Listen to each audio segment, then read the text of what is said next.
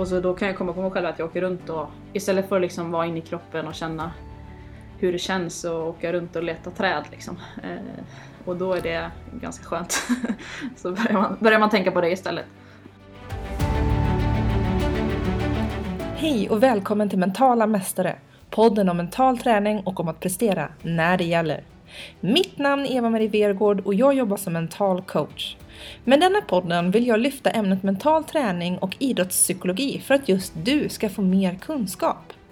Jag blir supertacksam om du vill skriva en rad på sociala medier, Facebook eller Instagram om vad just du tar med dig från avsnittet.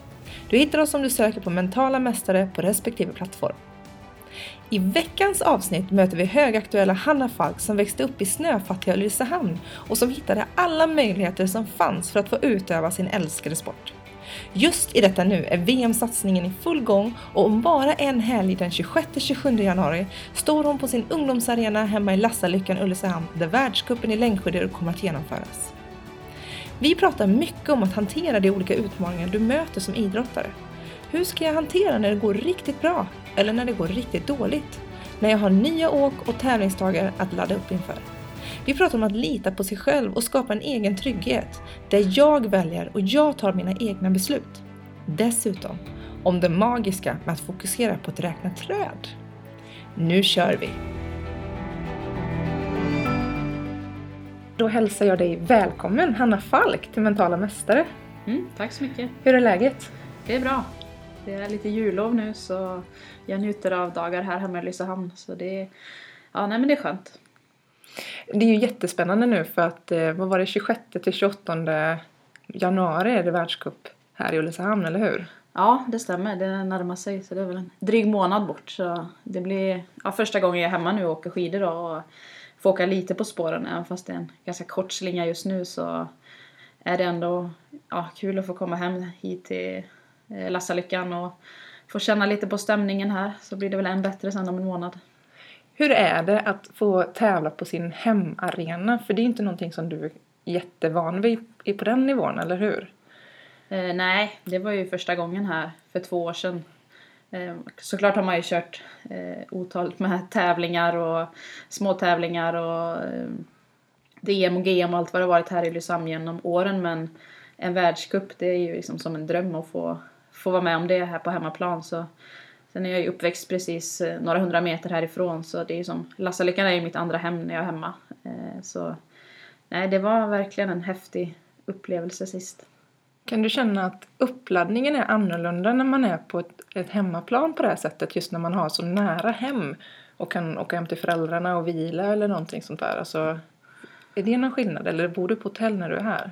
Eh, nej, vi bor med laget här eh, på hotell så det är ju, det tror jag är bra att man har allt eh, någorlunda som vanligt. Sen eh, var det väl skillnad, eh, det var väldigt många som hejade på mig och många som ville prata liksom så det gällde att, och kommer gälla att jag är ganska liksom fokuserad och strikt på min eh, uppgift så man inte Eh, Eh, ja, det går att ta till sig en del så men jag kan inte prata med alla 30 000 som var här och hejade liksom. Så det var ju lite utmaningar i det.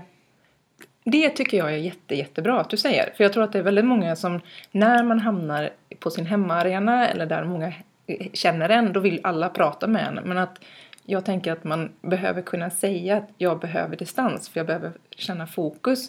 Men hur hanterar du folk som hela tiden vill komma fram? Är det någonting du pratar du om att du vill ha space? Eller kan du säga det? Eller försöker du bara hålla dig undan? Eller hur gör du rent konkret? Eh, ja, när, för två år sedan då så var jag ganska noga med att eh, eh, Ja, alltså det är ju dels allmänt folk, sen är det ju... Eh, ja, jag är ju ambassadör för världskuppen så det är klart att de vill nyttja mig i mycket grejer sådär men att det fanns ett eh, slags stoppdatum där efter det här så får det vara eh, lite lugn och ro för då behöver jag fokusera på ja, jag hade ju tävlingar innan det också.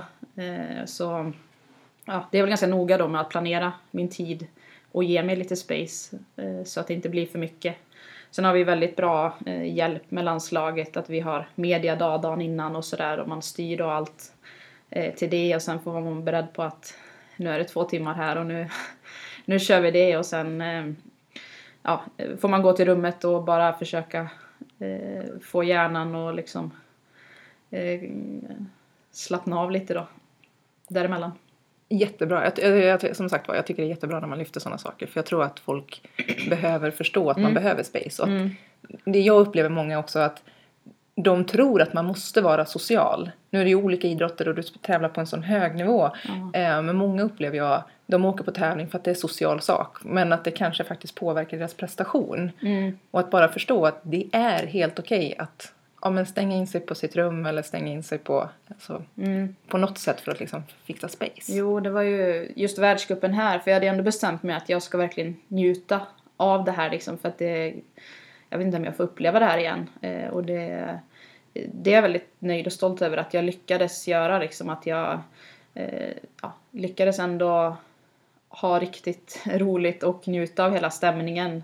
Eh, och dessutom eh, prestera, ja det var mitt bästa distanslopp någonsin och eh, bli åtta på 10 km skate här så eh, som jag inte varit i närheten av någon annan gång så eh, och hur jag lyckades med det, det, ja jag vet inte riktigt men jag är väldigt stolt över att det, det funkar liksom.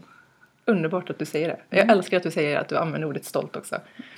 Vad, vad tar du med dig inför detta året? Finns det någonting du skulle vilja förändra till denna världscups eh, tid alltså på i här på Lassa Lycka? Ja, Det blir helt klart svårt att toppa eh, så det gäller väl att eh, ja, ha rimliga förväntningar på sig själv liksom. Men jag fick ju med mig väldigt bra saker från, eh, från sist som jag kommer ha nytta av nu känner jag. Just det där att ehm, till exempel på uppvärmningen då när jag värmde upp då var det ju folk, alltså varenda meter på banan som hejade på mig eh, redan när jag värmde upp och då är det ju liksom lätt att kanske åka lite för snabbt eller bli lite övertaggad men då hade jag bestämt också att jag, jag hejar inte på någon liksom eller jag har inte kontakt med någon. Eh, eh jag hörde liksom inte så mycket vem, eh, alltså släkt, vänner, min sambo stod väl i publiken men jag hörde ingenting den dagen faktiskt utan jag bara hade en ganska tydlig plan liksom på vad jag skulle göra och bara försökte följa det för att hålla någon slags fokus. Jätte, jättebra! Och när du säger det här, varifrån fick du det här? Alltså varifrån visste du att det skulle eventuellt kunna bli en övertaggning? Och att du liksom, jag ska vara i min bubbla. Är det från tidigare erfarenheter eller var det någonting som du pratade med din coach eller med dina, någon annan du är i närheten? Mm, ja, jag fick ju såklart hjälp av folk runt omkring eh, så, men sen eh, det tycker jag ändå är viktigt att säga att man har ju folk runt omkring sig men i slutändan är det ju jag som står där. Så det är jag som måste Eh, fixa det. Eh, och det, ja, det är väl det jag tycker är lite häftigt liksom, att då är det upp till mig att lösa det. Och det känns ju läskigt och ibland vill man ju bara fly därifrån. Eh, men eh, om man fixar det så blir man ju ganska nöjd. Och stolt liksom. Men just det med övertagning är väl eh, det kanske är ett av, jag vet inte om man säger problem, men ett av mina utmaningar som jag har haft eh, att ja, jag vill mycket och det är lätt att bli eh, eh, övertaggad liksom för att man vill åka fort och ja naturligt liksom eh, tror jag ganska mycket så här fighterinstinkt eh, i mig och då gäller det ju liksom att tygla den och ja, tänka lite logiskt ibland. Och visst är det just det här med sprinten, för då är det ju olika kvallopp. Hur, hur tänker du där rent? Eh, vill du ge allt i kvalet eller kan man liksom hushålla på energin eller hur gör man där? Om man tänker över en hel... Ja, just sprint är ju en eh, utmaning. Det är ju som en psykisk terror liksom, fem timmar eller vad man ska kalla det. Eh, så jag tycker det är ju... Eh, jag har ju testat ganska många olika sporter och sådär men inte på kanske hög nivå men jag kan ändå tänka mig att det är, ja, det är fem timmar och eh, det hinner liksom flyga mycket tankar eh, genom skallen under en sån dag så Eh, men det passar väl mig att det är sprint och det är liksom full fart och jag får verkligen nytta av eh, eh, ja, min liksom fighterinstinkt där då. Men sen gäller det ju då att vara lite på och av under en sprintdag. Och det är väl det som är... Du kan ju inte vara... Du slösar ju väldigt mycket energi om du kanske... Du måste ju åka... Ja, jag ger alltid allt i kval och i alla lopp så. Men däremellan gäller det ju att kunna gå ner i varv lite eh, och hålla tankarna i styr liksom sådär. Och vad gör du konkret emellan? Ehm, ja, mellan kval och kvartsfinal har vi ofta ja, drygt två timmar. Eh, så då gäller det ju att varva ner och eh, vi har en husbil eh, som vi sitter i eh, så vi byter om där. Eh, Är ni själva där eller är ni flera stycken som delar på husbilen? Ja men då är det de som har tagit sig vidare från kvalet då så då brukar väl jag och Stina och Ida och man sitter där och småsnackar och någon lyssnar på musik. Eh, någon läser korsord. Eh, ja men sitter och pratar sådär så det är väl ganska eh, man kanske kan ja, blunda en kvart också hinner man göra och bara försöka slappna av liksom. Och det, ibland är det svårt och ibland går det bättre så. Eh, sen måste man ju ut och värma upp igen då på nytt så eh, då får man ju försöka tagga till lite lagom men eh, ja, det är väl det går inte att tänka att man ska spara sig heller till en final för nu är det så hårt i världscupen så om man slappnar av eh, lite för mycket under ett lopp så är det ju ute liksom. så det, ja, det gäller att vara på tårna. Och jag tänker, för nu hade du ju plan för hur du ville hantera folk. Och då tänker du säger liksom att det gäller att ha sina tankar i schakt. Har du, har du en konkret plan på hur och vad du vill tänka och hur och vad du vill göra? Eller beror det lite på vilken anspänning du är i? Eller, det vill säga, har det gått jättebra eller har det gått sämre? Eller? Ja, nej, jag tror, jag har ingen plan för hur jag ska tänka utan jag har mer plan för vad jag, alltså rutiner. Mm. Jag tror jag är ganska bra på att förbereda mig eh, och det är ju en trygghet att jag vet att då testar jag skidor och då värmer jag upp och efter det loppet behöver jag dricka sportdryck och ja, men hela tiden Mm. ha saker liksom och eh, haka upp hjärnan på liksom att Mm. man ska göra. Eh, sen, eh, vad frågar du mer? Just det, jag tänkte just det, liksom, om du hade en plan för tankarna. Just när du sa liksom, hålla tankarna i schakt. Ja just det. Jag tänker liksom om då tankarna svävar iväg. Vad, vad gör du då? Alltså, låter de göra det eller? Jo men alltså det är ju mycket tankar och vissa tävlingar går det bättre och andra sämre. Men jag tillåter nog mig själv att ha ganska mycket, alltså det flyger mycket tankar liksom. Eh, och att det är okej att det gör det. Man har väl lärt sig genom åren att det, eh, det får vara där och det behöver liksom inte betyda någonting att man får en negativ tanke eller sådär så. Eh, men om jag känner att jag börjar tappa fokus då är det nog eh, noga med liksom att gå ja, men det är med att om man hamnar inne i sig själv liksom att eh, jag känner mina ben jättemycket och de är jättetunga och det kommer aldrig gå att orka åka semifinal och nu är jag trött och nu är jag stum. Då gäller det liksom att rikta fokus utåt istället. Eh, och det finns väl lite olika knep för att göra det men det är väl bara egentligen eh, ja, andas eller eh, titta upp i skogen och bara titta på någonting och liksom notera något annat för att bara eh, skifta fokus så. Alltså så jäkla bra. Bra att du säger det också. Det är flera andra som har sagt det. Och just, men just att få höra det igen och just att det finns så mycket saker som du kan bara liksom bara en sån sak som andas. Ja. Kom ihåg att andas. Eller bara gör det och Ja, hitta en rytm liksom. Jag har väl en sak som jag, jag vet, jag vet inte varför jag gör det, jag tror inte det är någon som har lärt mig men det är väl just när jag skulle ja, men börja träna på det här och att eh, jag skulle leta upp tre olika träd. Eh, alltså så här, det får inte bara vara tre granar utan det måste, måste leta efter en björk och en tall eller något annat träd vart man nu är i världen liksom. Och så då kan jag komma på mig själv att jag åker runt och istället för att liksom vara inne i kroppen och känna hur det känns att åka runt och leta träd liksom. Eh, och då är det ganska skönt. så börjar man, börjar man tänka på det istället. Det kan vara ett av de bästa tipsen jag hört. Ja. Alltså det här var så klockrent. Ja. För det är verkligen utan, det är ingen ansträngning, det är inte någonting, något hårt egentligen. Men ändå så får det oss att rikta om fokuset ifrån kroppen eller ifrån konkurrenter eller vad det nu kan vara. Det kan jag använda i träning också ibland om Ja, det kanske inte funkar i alla idrotter för, men jag är ju för mest ute i skogen så då är det träd som blir ganska naturligt att eh, man kan titta på. Gud vad bra. Ja. Ja, jag tänkte att vi, jag ska, nu ska jag backa tillbaka bandet lite. För eh, jag är lite nyfiken på din bakgrund. Och jag är lite nyfiken på vad är dina första minnen av att prestera? Och du får tänka tillbaka hur långt du vill. Eller, Mm. det behöver inte ens vara skidor utan bara så här första minnen av prestation. Eh, ja, alltså jag tänker ju så här. Jag har eh, två föräldrar som är idrottslärare, två syskon eh, som också har vi hållit på mycket med idrott allihopa. Eh, och för mig tror jag det började redan liksom hemma på gräsmattan. Att vi körde bandymatcher, fotbollsmatcher. Eh, så jag tänker, man tänkte ju inte att det var en prestation då, men alla ville ju vinna liksom. Det tacklades ju och det eh, var ju nästan lite bråk liksom. Så eh, där tror jag att jag ändå byggde upp min, eh, ja men lite envishet och eh, ja men liksom vinnarinstinkt så. Sen så mm, minns jag ju ja, de här första tävlingarna här på Lassalyckan när man var eh, tio år kanske.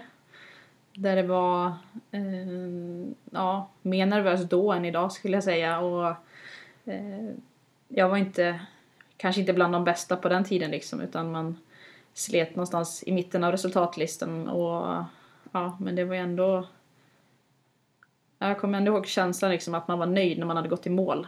Det var mycket man var nervös för det är ju ganska jobbigt att åka skidor mm. liksom. Så det var nog mycket det att eh, det kommer bli jobbigt det här och så fixar man det och så var man nöjd. Fick man dricka O'boy och äta pannkakor som mamma hade med sig sen efteråt. Så. Vilka lyckominnen. Ja, det var fina dagar men Ja, nervöst också. hade du någon tanke på nervositet när du var yngre? Liksom, att du gjorde någonting för att vara mindre nervös? För ibland kan man är yngre, i alla fall jag hade tics eller tankar jag ville tänka och sådana saker. Hade du något sånt där liksom? Mm. Nej men jag, jag kommer ihåg, i alla fall i juniorerna hade jag väldigt svårt att äta frukost innan mm. eh, sprinttävlingar. Och kanske andra tävlingar också. Men jag lärde väl mig ganska snabbt att det var liksom inget dåligt i det. Utan då kunde det vara en, eh, det var nästan så jag upptäckte att det var bra att jag var lite nervös för att det var liksom att nu har jag något på gång så ja. lite. Och så tycker jag det är fortfarande att mm. eh, dagar när jag inte känner någonting då jag vet inte, då kanske jag tänker på annat eller då mm. är kroppen inte riktigt redo för att fightas liksom. Så, eh, men hur jag jag minns inte riktigt hur jag har gjort för att tygla det. Det har aldrig varit så att jag tycker att jag hindrat mig i mm eh, prestation så. Ja, jag tyckte det var, vet du, i huvudet på Gunde Svan. Mm. När han, eh, jo, jag tror att han, eh, nu står det helt still vad han heter, men han speedwayföraren som är hur känd som helst. Han skulle i alla fall möta honom i ja. speedway. Inte Tony Rickardsson eller? Exakt. Ah. Mm. Mm. Tony Rickardsson. Ah. Eh, och då vet jag att Gunde säger att han är asnervös och han var sådär oj är det så här det känns att vara nervös? Jaha. Jag kan inte ens förstå att folk ställer sig på en startlinje och mår så här dåligt. Ja. Alltså just för att, alltså, men det har ju säkert med det här som du säger också att man är nervös men man är ändå kompis med nervositeten mm. på något sätt. Sen om det blir, eh, ja som sagt nu har jag inte så mycket problem med det så, eh, eller jag känner mig ofta, jag tycker jag kan tygla det bra men det har väl varit gånger när jag kanske har behövt eh, zooma ut lite mm. och mm. typ använda lite drönarperspektiv ja. eller tänka att jag sitter på månen liksom för att inse att eh, ja, det går som det går och jag kommer överleva oavsett och det är inte hela världen liksom. Så så kanske de tankebanorna man mer hade när man var yngre och eh, försökte lugna sig själv med att det här är bara en skidtävling. Mm, ja men eller hur. Och så måste jag ställa frågan, för du bara nämnde att du kunde ha svårt att äta ibland. Mm. Och det är någonting som jättemånga har. Alltså det är verkligen så, man kan inte äta på en, och ibland inte ens hel tävlingsdag. Vad gjorde du för att lära dig att äta även fast det kanske fanns en hög anspänning? Eller har du något, eller har du något alternativ som man kan äta?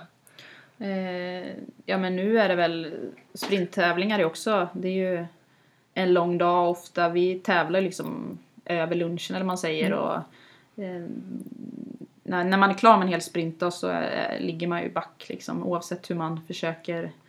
Eh, men jag tror det bara är att jag är inte så mycket måsten så att jag måste äta den här gröten eller jag måste göra det här utan typ ät det du får i dig liksom mm. och, eller drick eh, sportdryck dricker vi mycket under, under tävlingar liksom för att det ja, det är viktigt att ha energi. Mm.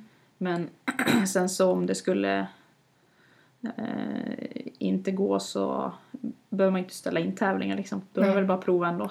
Ja nej men absolut. Jag tänkte om du hade något sån här, ja men för ibland brukar jag säga så här, men testa drickyoghurt för många kan ju ändå dricka och mm. kanske dricka kaffe. Jo men vätska är nog bra tror jag. Mm. Att eh, det går ju ja, men, få i sig lika mycket energi och näring egentligen genom vätska. Då. Mm. För det jag tycker är intressant med till exempel kaffe, det är om man nu har en tendens att vara jättenervös, alltså supernervös, så tänker jag att att lägga på då koffein på det. Mm. Det kan ju få en ännu större stressreaktion och så kanske man är van vid att dricka tre koppar på en dag och så kanske man dricker tre koppar innan start. Liksom. Ja, Bara så att man är medveten om att även fysiologiska saker kan... Liksom... Balla magen. ja, men, ja, men, exakt. Um, en annan sak som jag tänkte på när jag läste din bibliograf bibliografi på din hemsida. Det är ju att du kommer från Västsverige. Mm. Uh, det är inte jättemycket snö här. Och du har ju verkligen kunnat jobba igenom dig snöfattiga vintrar. Alltså verkligen inte sett det som ett hinder att du bor i södra Sverige. Vilket innebär att jag upplever att väldigt många säger att jag har inte tid och jag kan inte göra det här. Att, liksom, att du på något sätt har sett över hindret. Alltså, för du har ju haft ett reellt hinder. Mm. Alltså var kommer det pannbenet, den mentala styrkan att alltså, jag bor på fel ställe men jag ska ändå lyckas. Alltså hur gick tankarna precis. då? Um, ja, det var ju mer i min ungdom. För nu, nu har jag inte bott i Ulricehamn eh, på några år då. Men eh, det var ju eh, egentligen, jag är uppväxt innan den här fantastiska konstnäranläggningen, liksom innan den tiden.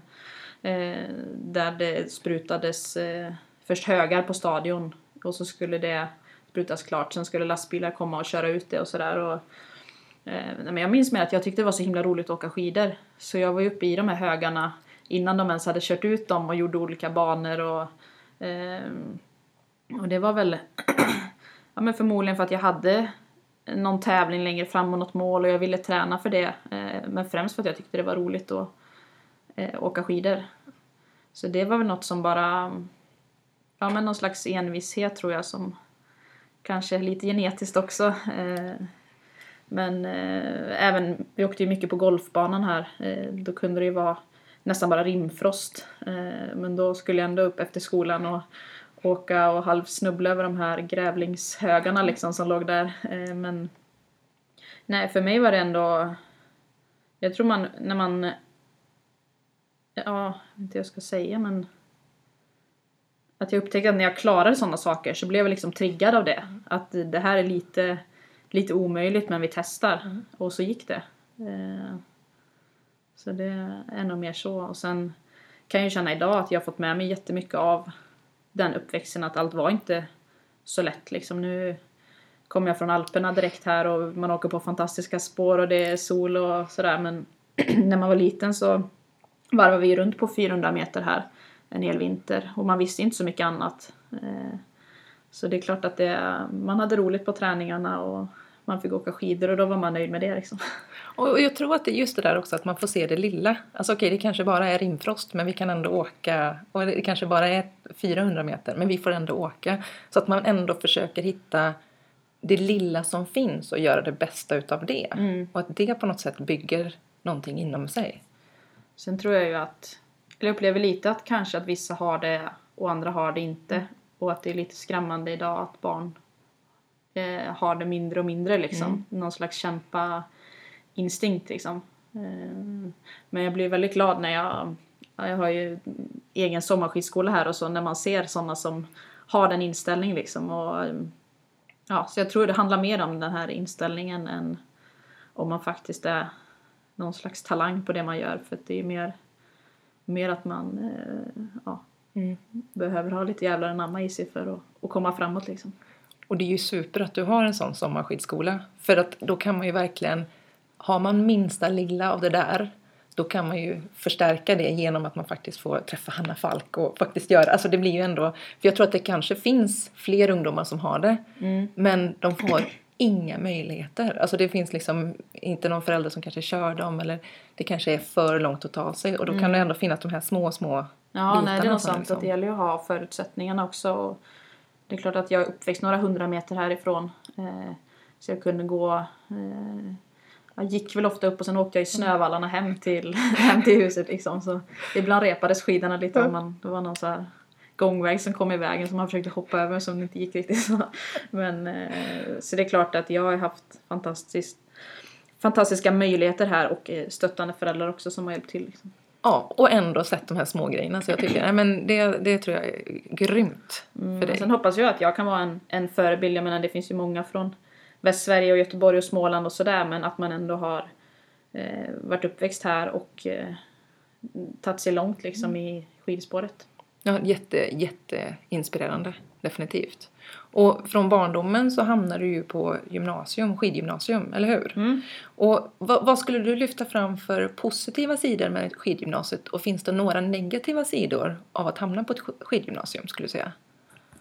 Eh, nej men mest positivt, jag tycker det var ju under den tiden som man kanske lärde sig mest om sig själv och vad man, vad man vill och, och sådär. Så jag menar, det blir ju en himla sammanhållning och man får egentligen eh, ja, liksom framdukat allting som man behöver för att, eh, för att liksom utvecklas. Och jag tror jag var ganska bra på att ta tillvara på den tiden liksom.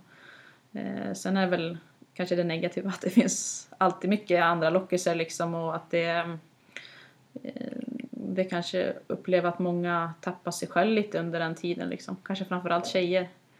Att det mm, lätt att dras med liksom och eh, jämföra sig med andra och eh, få dåligt självförtroende eh, när man gör det och sådär. Att jag tror många kanske behöver fokusera liksom mer på sitt eget.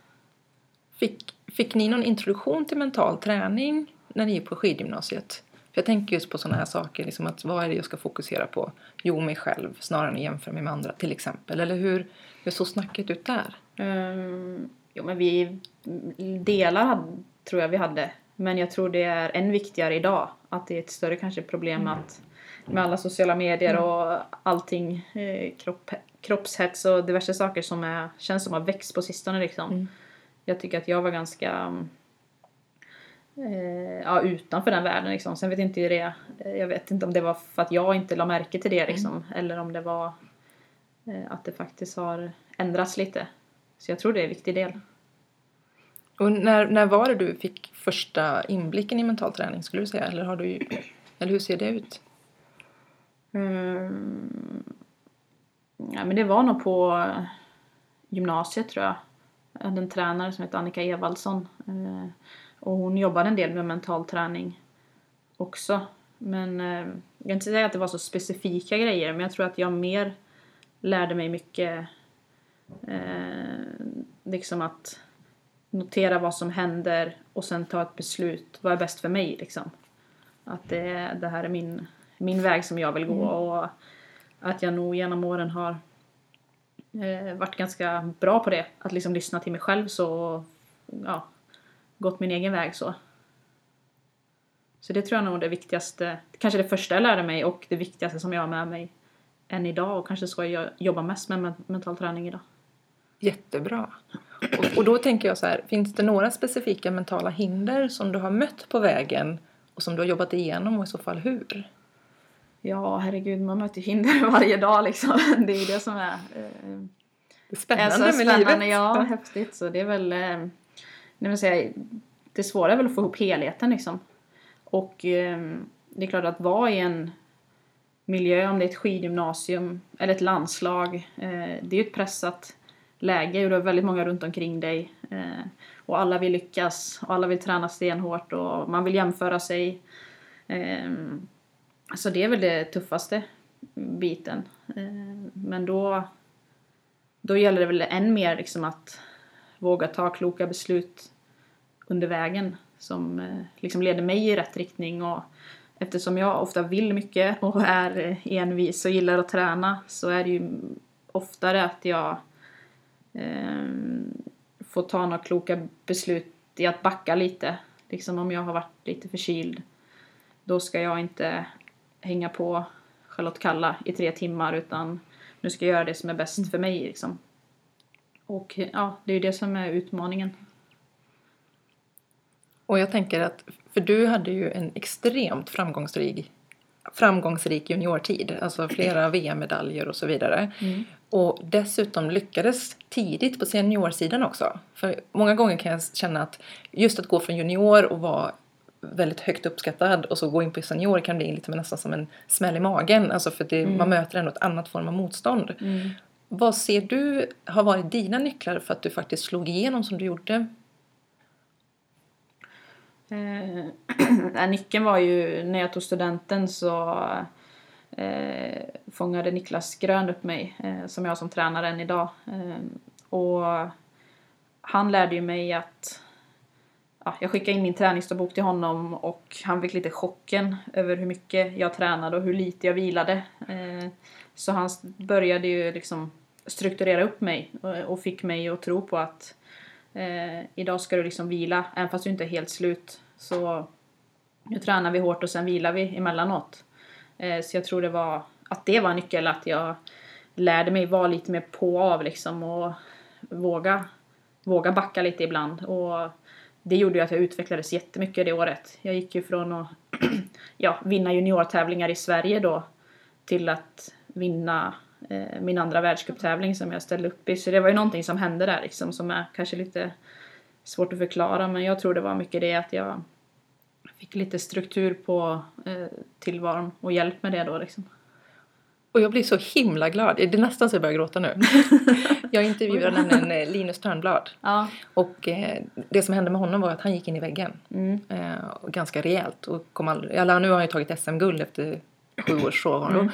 Men just det här, för det vi pratade om att fatta vad som hade hänt om någon hade gjort det precis som Grön gjorde med dig. Att liksom bara okej, okay, du behöver återhämta dig. Mm. Alltså hur bra hade han kunnat blivit om han hade fått återhämtning istället för att liksom bara okej, okay, träna ännu hårdare för att liksom Mm. jag har kapaciteten.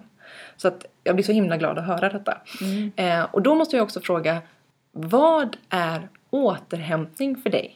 Det vill säga att när du känner så här en dag och du ska vara ledig en dag och du känner att du har hur mycket energi som helst och du skulle kunna gå ut och träna. Vad gjorde du istället som ändå gjorde att du vilade? För det är någonting som jättemånga är så här, vad ska jag göra då när jag vill men ska vila? Vad är återhämtning för dig? Jo, det kan ju bli långtråkigt och jag blir ju lätt rastlös liksom. Så det, men nu har jag ju kommit på att, att vara rastlös, det är ju något bra liksom. Då byggs det ju upp energi i kroppen så.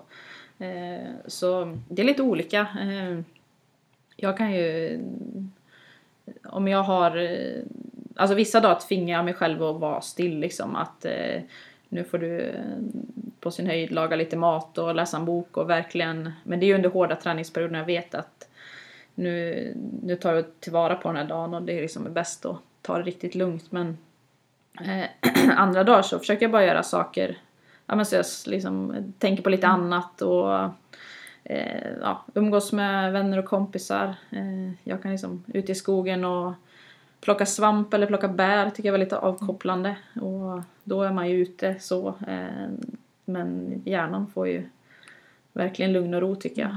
Så det är väl lite sådana saker. Ja, superbra. Ja, jättebra. Det är bra att det kommer upp flera gånger i podden. Och just att eh, vi, vi pratar om border collie mentalitet. Jag Ja. kommer från hundvärlden och en border collie behöver man lära att ta det lugnt. Ja, det. Alltså så. Så det var jag tycker det är bra att höra också för att vissa personer behöver man driva på och vissa personer kan man be- behöva lära att, liksom, att nej men vi behöver dämpa här för att du ska liksom få ännu mer uttryck liksom. Men det tror jag är att...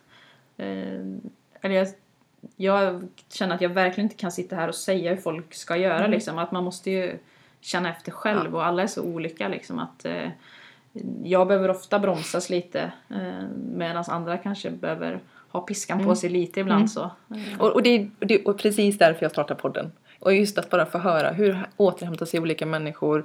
Behöver jag mer, men, men som du säger, liksom, mer driv på mig? Eller vad är det jag behöver? Så att, då hoppas jag att någon känner igen sig nu när man lyssnar och så bara, aha men oj, ja men då kanske jag ska tänka till lite. Eller jag kanske inte ska tänka så. Men sen är det ju, jag lär mig ju fortfarande, senast för några veckor sedan som jag tycker jag tar många kloka beslut men kanske inte tog ett lika eh, klokt beslut att eh, ja men vara i bra slag men eh, blev lite för ivrig liksom. Jag skulle nog ha vilat den dagen och man vill mycket men det blir lite över gränsen eh, och så eh, får man några veckor när man är lite under isen eller vad man ska säga. Så det är ju små marginaler i alla fall på den nivån jag är så det är mm, ibland gör man rätt ibland gör man fel. Men försöker lära sig av misstagen och Asbra. Och, och då när vi pratar om att lära sig av sina misstag så skriver du jätteöppenhjärtigt om din upplevelse inför OS i Vancouver. Där du var verkligen medaljhopp nummer ett och verkligen liksom hade väldigt hög press utifrån på dig. Kan du inte berätta lite mer om det och vad du tog dig för lärdomar ifrån den situationen? Eh, nej, det var ju den säsongen jag slog igenom så jag vann ju eh, två världscuptävlingar och den sista var ju liksom OS-genrepet då i klassisk stil i Ottepe. Eh, så det blev ju... Ja, eh, jag hade aldrig åkt något mästerskap eller knappt åkt någon världscup så det blev ju väldigt mycket eh, runt omkring. Och ja, till en början gick det ju bra men sen kände jag liksom jag fick någon slags stress i kroppen så till slut sov jag väldigt dåligt. Jag hade så svårt att äta och ja, åkte hem från ett SM och var sjuk då. För att det blev ganska naturligt när man inte åt och inte sov liksom. Eh, så det, uppladdningen blev ju knackig så. Och sen blev jag frisk och åkte över till Kanada och sen eh, förmodligen inte helt i balans så eh, trillar jag på det andra träningspasset och sträcker till ljumsken lite i, i den vurpan. Eh, så det blev ju, eh, ja, fick jag slita med det några veckor där och eh, det blev som bara en negativ spiral liksom. Och jag blev väl till slut, ja vad blev jag ens, 27 29 någonting. Och det är klart att jag var ju egentligen bättre än så den säsongen mm. men jag fick ju liksom inte ihop det. Allting kändes som att det rann över till slut där. Så. Vad tog du med dig? Alltså, vad, vad lärde eller vad var liksom vad var ändå det positiva av det om man säger så? Vilka lärdomar tog du med dig därifrån? Nej, men dels att jag fick vara på ett OS och få, uh, fick se allting, hur allting funkar. Det hade jag väldigt nytta av. Tycker jag när jag skulle resa in till Pyeongchang nu. Mm. Att jag faktiskt hade upplevt det en gång. Uh, och sen så var väl kanske den största lärdomen att uh, ja, när det går bra så är det väldigt många som rycker igen väldigt många som eh, kanske vill vara med på resan eller bara av ren välmening vill ge tips eller säga liksom gör si, gör så. Eh, och som 20-åring då var det ju lätt att bli ganska virrig och försöka lyssna på det mesta och lite tappa bort sig själv liksom. Så eh, jag tror att idag är jag väldigt noga med att känna efter. Ja, nej nu, nu känner det här känns inte bra. Varför gör det inte det? Nej, det är för att jag inte ska göra det här. Nu mm. går jag den här vägen istället. Och, eh, jag är också väldigt noga med... Ja, men jag vill inte ha för många kontaktpersoner så, utan jag har några få personer som jag pratar med och som jag litar på. Och sen kan de prata med varandra och diskutera men eh, eh det ska liksom inte komma någon som jag aldrig har träffat som säger gör så här nu utan eh, det... Men det är ju lättare, det är sånt man lär sig genom åren.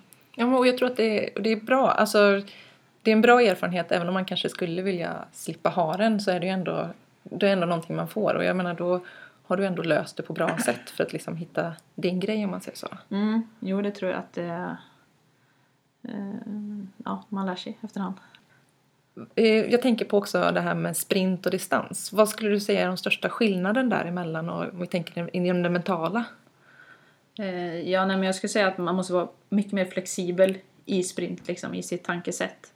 Distans så är det ofta att, eh, ja, det kan vara massstarter nu, men om du kör individuell start så kör du liksom med och mot dig själv, själv ute i skogen. Men sprint, då har du hela tiden folk runt omkring dig och du kanske har en plan A som om allt flyter på, men ganska snabbt så kan det ändras och du måste ändra lite på planen och eh, gå på B-plan eller C-plan eller D-plan. så det gäller ju att, tror jag, vara ganska flexibel i eh, hjärnan. Och ibland funkar det bra, ibland funkar det sämre. Men jag tycker det är det som är det häftiga med sprint när det funkar, att du bara tar rätt beslut liksom utan att ens tänka. Eh, för det är också beslut som du eh, Alltså det är ju kanske på en tiondels sekund som du ibland ska ta beslut att där åker jag om den där eller där trillar den framför mig eller sådär. Så ja, det ska jag säga är skillnaden. Och, och för då kommer jag också på en sån här sak som att för, för det jag upplever också i distanslopp, då kan man ju verkligen gå på sin egen klocka och man kan höra då så ja men du kanske behöver trycka lite mer för att de ligger på en andra snitttid eller vad det kan vara. Mm. Men då menar du att i sprinten så behöver du ta in de andra också och se liksom utifrån det ena och det, utifrån det ändra din strategi. Ja, precis. Att du behöver ju såklart fokusera på dig själv och din egen åkning och teknik och sådär. Men eh, samtidigt så kan det ju hända mycket saker. Eh, så att ofta, någon gång har man ju liksom låst fast hjärnan i att eh, jag ska ta den riggen och jag ska ligga där. Eh, men om det inte blir så, för att någon annan hinner emellan eller sådär, då gäller det ju att kunna, kunna lösa den situationen också. Så. Och det tycker jag är häftigt att man, ja, man sätts på prov ganska mycket. Kan man träna det på något sätt? För jag tänker när man är själv så är det ju en sak, men lägger du upp någon specifik träning för att fixa den här flexibiliteten? Eh, nej men jag tror att bara att vi tränar, vi är ett bra lag och vi tränar med varandra, eh, då får vi sådana situationer liksom i träningsvardagen.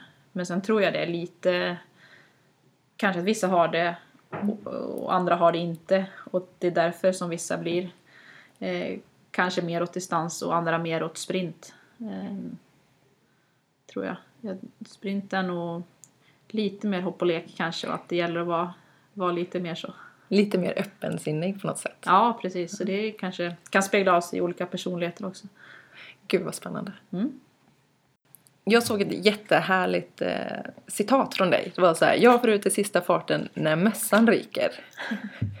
kan du inte bara berätta mer, alltså mer kring det? Alltså kör du ofta det i finalen liksom att nej jag skippar mössan för då går det snabbare? ja, det har blivit det.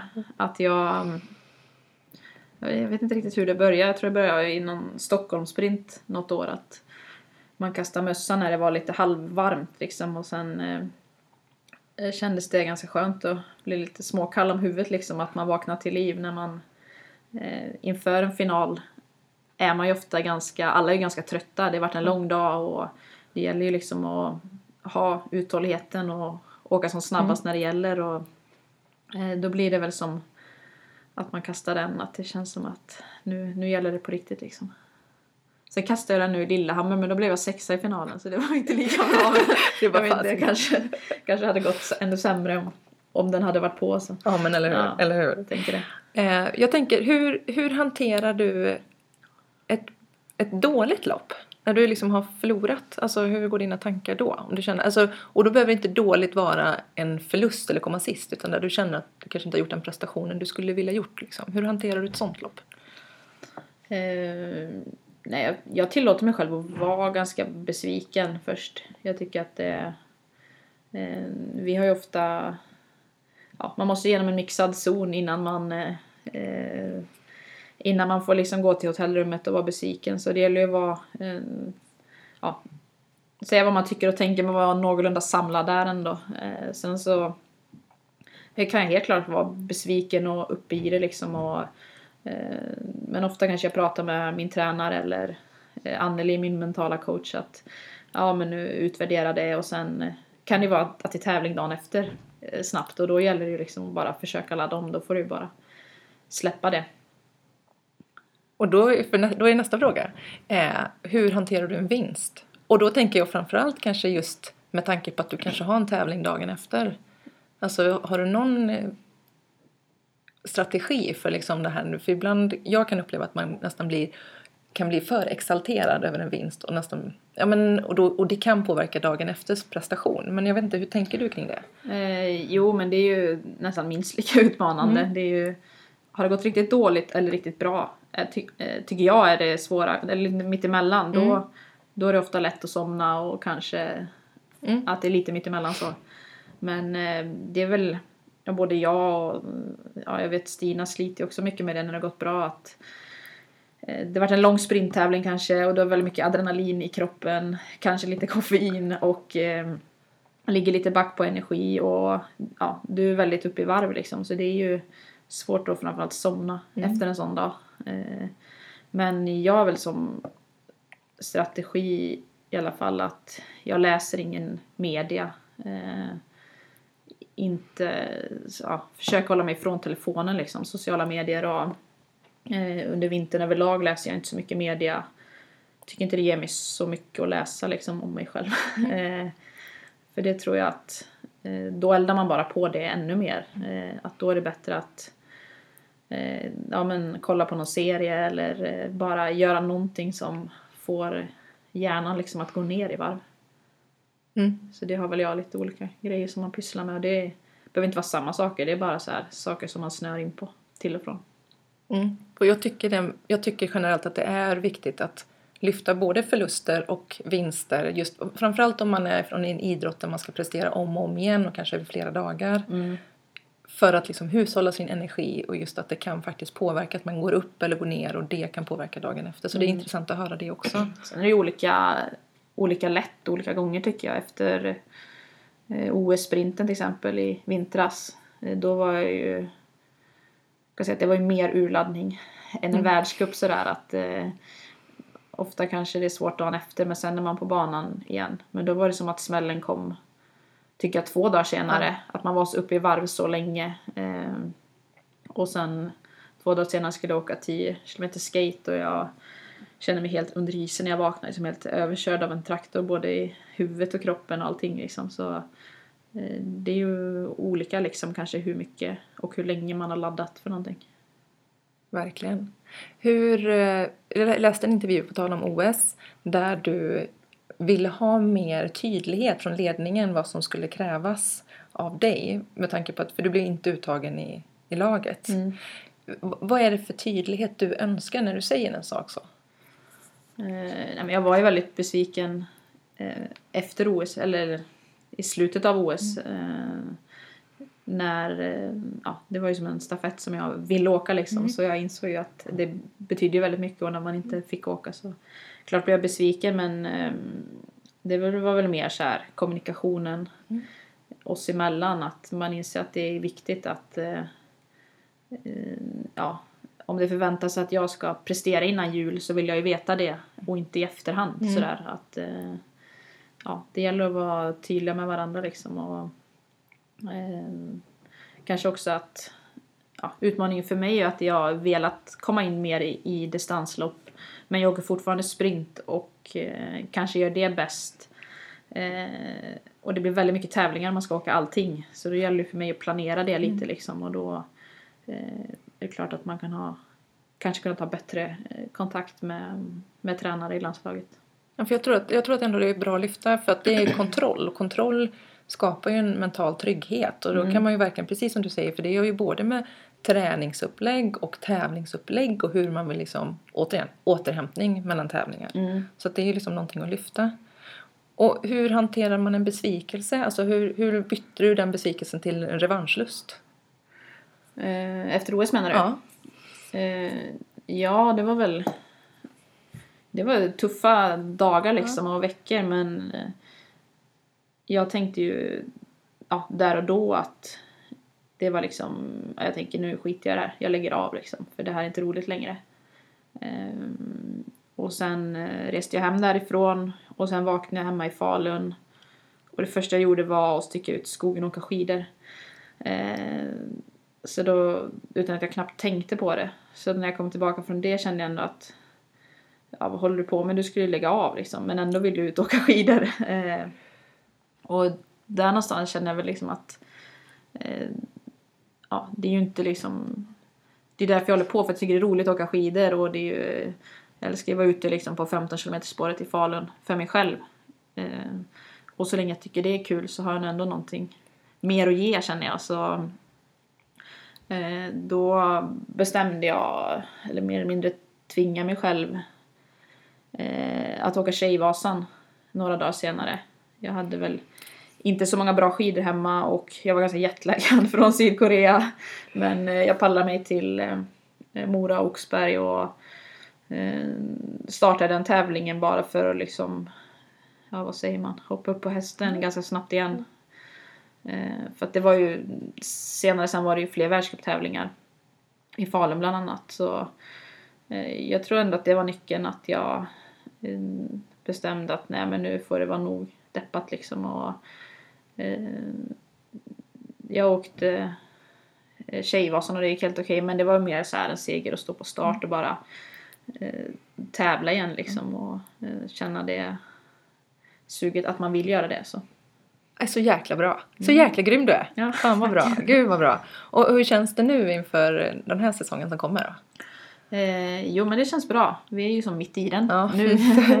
så jag har väl varit iväg några veckor. Fick en väldigt bra start i, på nationella tävlingen i Bruksvallarna. Sen som jag sa innan så gick jag kanske lite över gränsen efter det och haft några veckor eh, när jag var ja, trött och seg eh, och fick en förkylning på det. Eh, så att det var något i kroppen där några veckor. Eh, så jag har väl precis ridit ut den stormen och nu, ja, nu är jag väldigt taggad för att göra bra grejer här under jul och nyår och eh, ja, det är väl liksom VM-resan som har börjat nu känns det som. Så nu är det liksom fokus varje dag att göra så bra som möjligt fram till ja, det är ju Ulricehamn först och tävlingar sådär som en del på vägen men det är ändå som sagt VM som är målet.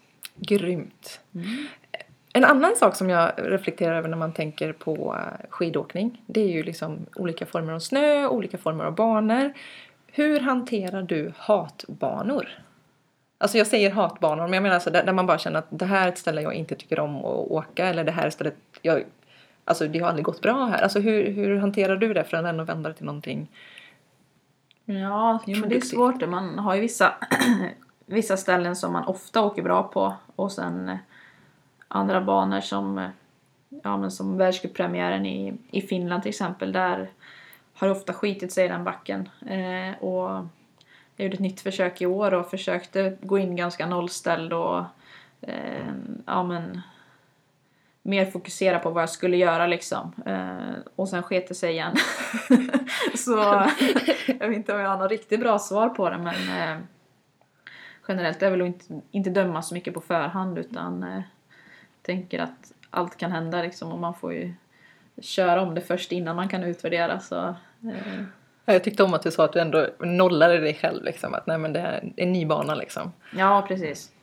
För det upplever jag kan vara en ganska svår, just att man är, det är så himla lätt att man får liksom en schablonbild av ett ställe och sen så blir det liksom en sanning på något sätt. Men det är väl också med olika, olika fören som du säger att ibland är det ju liksom stenhårt i spåren och ibland är det eh, kan det vara löst i spåren och eh, det gäller ju att eh, ofta kan ju kanske någon kommentator på SVT eller något sånt där ha så vissa eh, sanningar eh, om olika personer att det är si och så och det är väl jag ganska noga med att inte ja men det är ingen annan som ska tala om för mig att eh, du är dålig lösner liksom. Eh, för jag har åkt bra tävlingar i det också. Eh, så att det är ju, ja, inte lyssna så mycket på vad, vad som sägs runt omkring tänker jag. Det där tror jag också är jätteviktigt och framförallt vi tänker som Vinterstudion nu som har blivit så hypad. Alltså det är ju en av de roligaste helgnöjena höll jag på att säga. Men menar alltså, jag kan tänka mig att om man lyssnar för mycket på det så är, finns det väldigt mycket sanningar där. För de är ju ändå expertkommentatorer liksom. Jo, man märker hur mycket svenska folket tittar på Vinterstudion också för då kommer det, studsar det tillbaka till mig. Eh, och eh, ibland förstår man nästan att jaha, det var något som har sagts där och sen eh, inser man att eh, men då är det viktiga liksom att ja, folk får tro på vad de vill liksom och man kan ju inte man kan ju inte alltid vara superpersonlig och liksom förklara att eh, den tävlingen gick skit för det var si och det var så. Ibland är det bara andra anledningar som gör att man inte får till det liksom. Men då gäller det bara att veta för sig själv att ja, nu har jag varit förkyld en vecka och jag gjorde en jäkligt bra prestation och vad de säger och vad folk säger, det är skitsamma. När jag pratade, jag intervjuade Erik Wikström och då började vi komma in på valla. Alltså det vill säga att bara att man felvallar kan liksom förstöra en hel prestation. Och då vet jag att jag och min sambo satt och snackade. Finns det någon snack om att alla ska ha samma valla eller är det en del av Just när det har sån stor utdelning i hur det kommer kunna gå liksom. Jo, i Norge har de ju förbjudit eh, florvalla nu för Okej. ungdomar. Det är ju ganska intressant att alla ska köra på lika då. Ja. Men det är ju för, för barn så att det inte blir så stora skillnader. Ja. Men eh, för oss är det ju...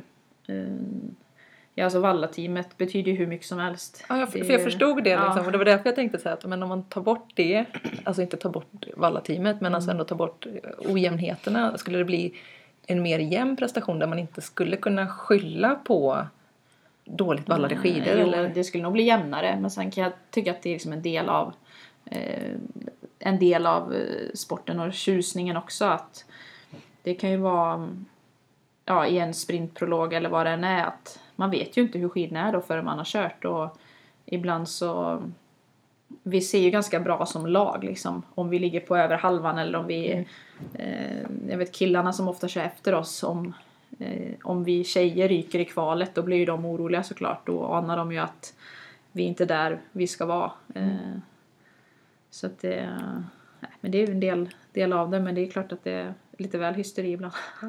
Jag tyckte det var jättespännande verkligen. Ehm, jag brukar ju alltid avsluta podden med att fråga om du har någon fråga till mig eller om du har någon fråga som du skulle vilja lyfta i det här mental träningsämnet. Ja, just det. Nej, men eh, jag tycker det är mest intressant egentligen med mental träning. Liksom vilka... Vad man väljer att ta för val liksom. Och hur, hur man ska bli trygg i att våga välja rätt väg.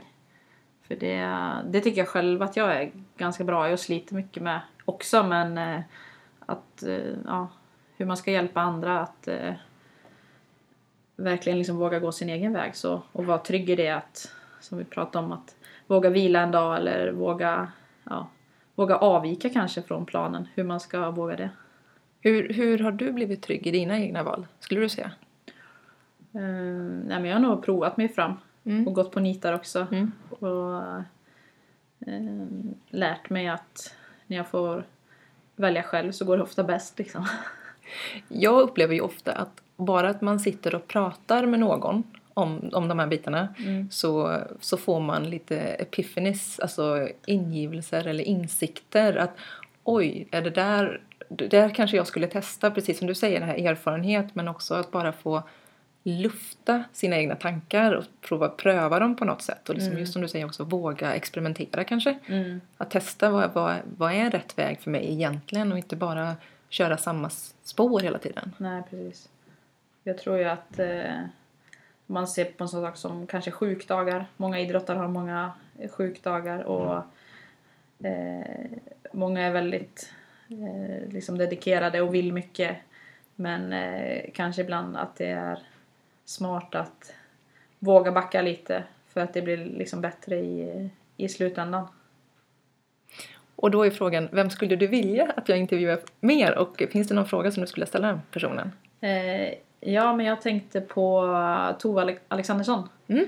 Världens bästa orienterare och skidorienterare. Det tycker jag är fascinerande.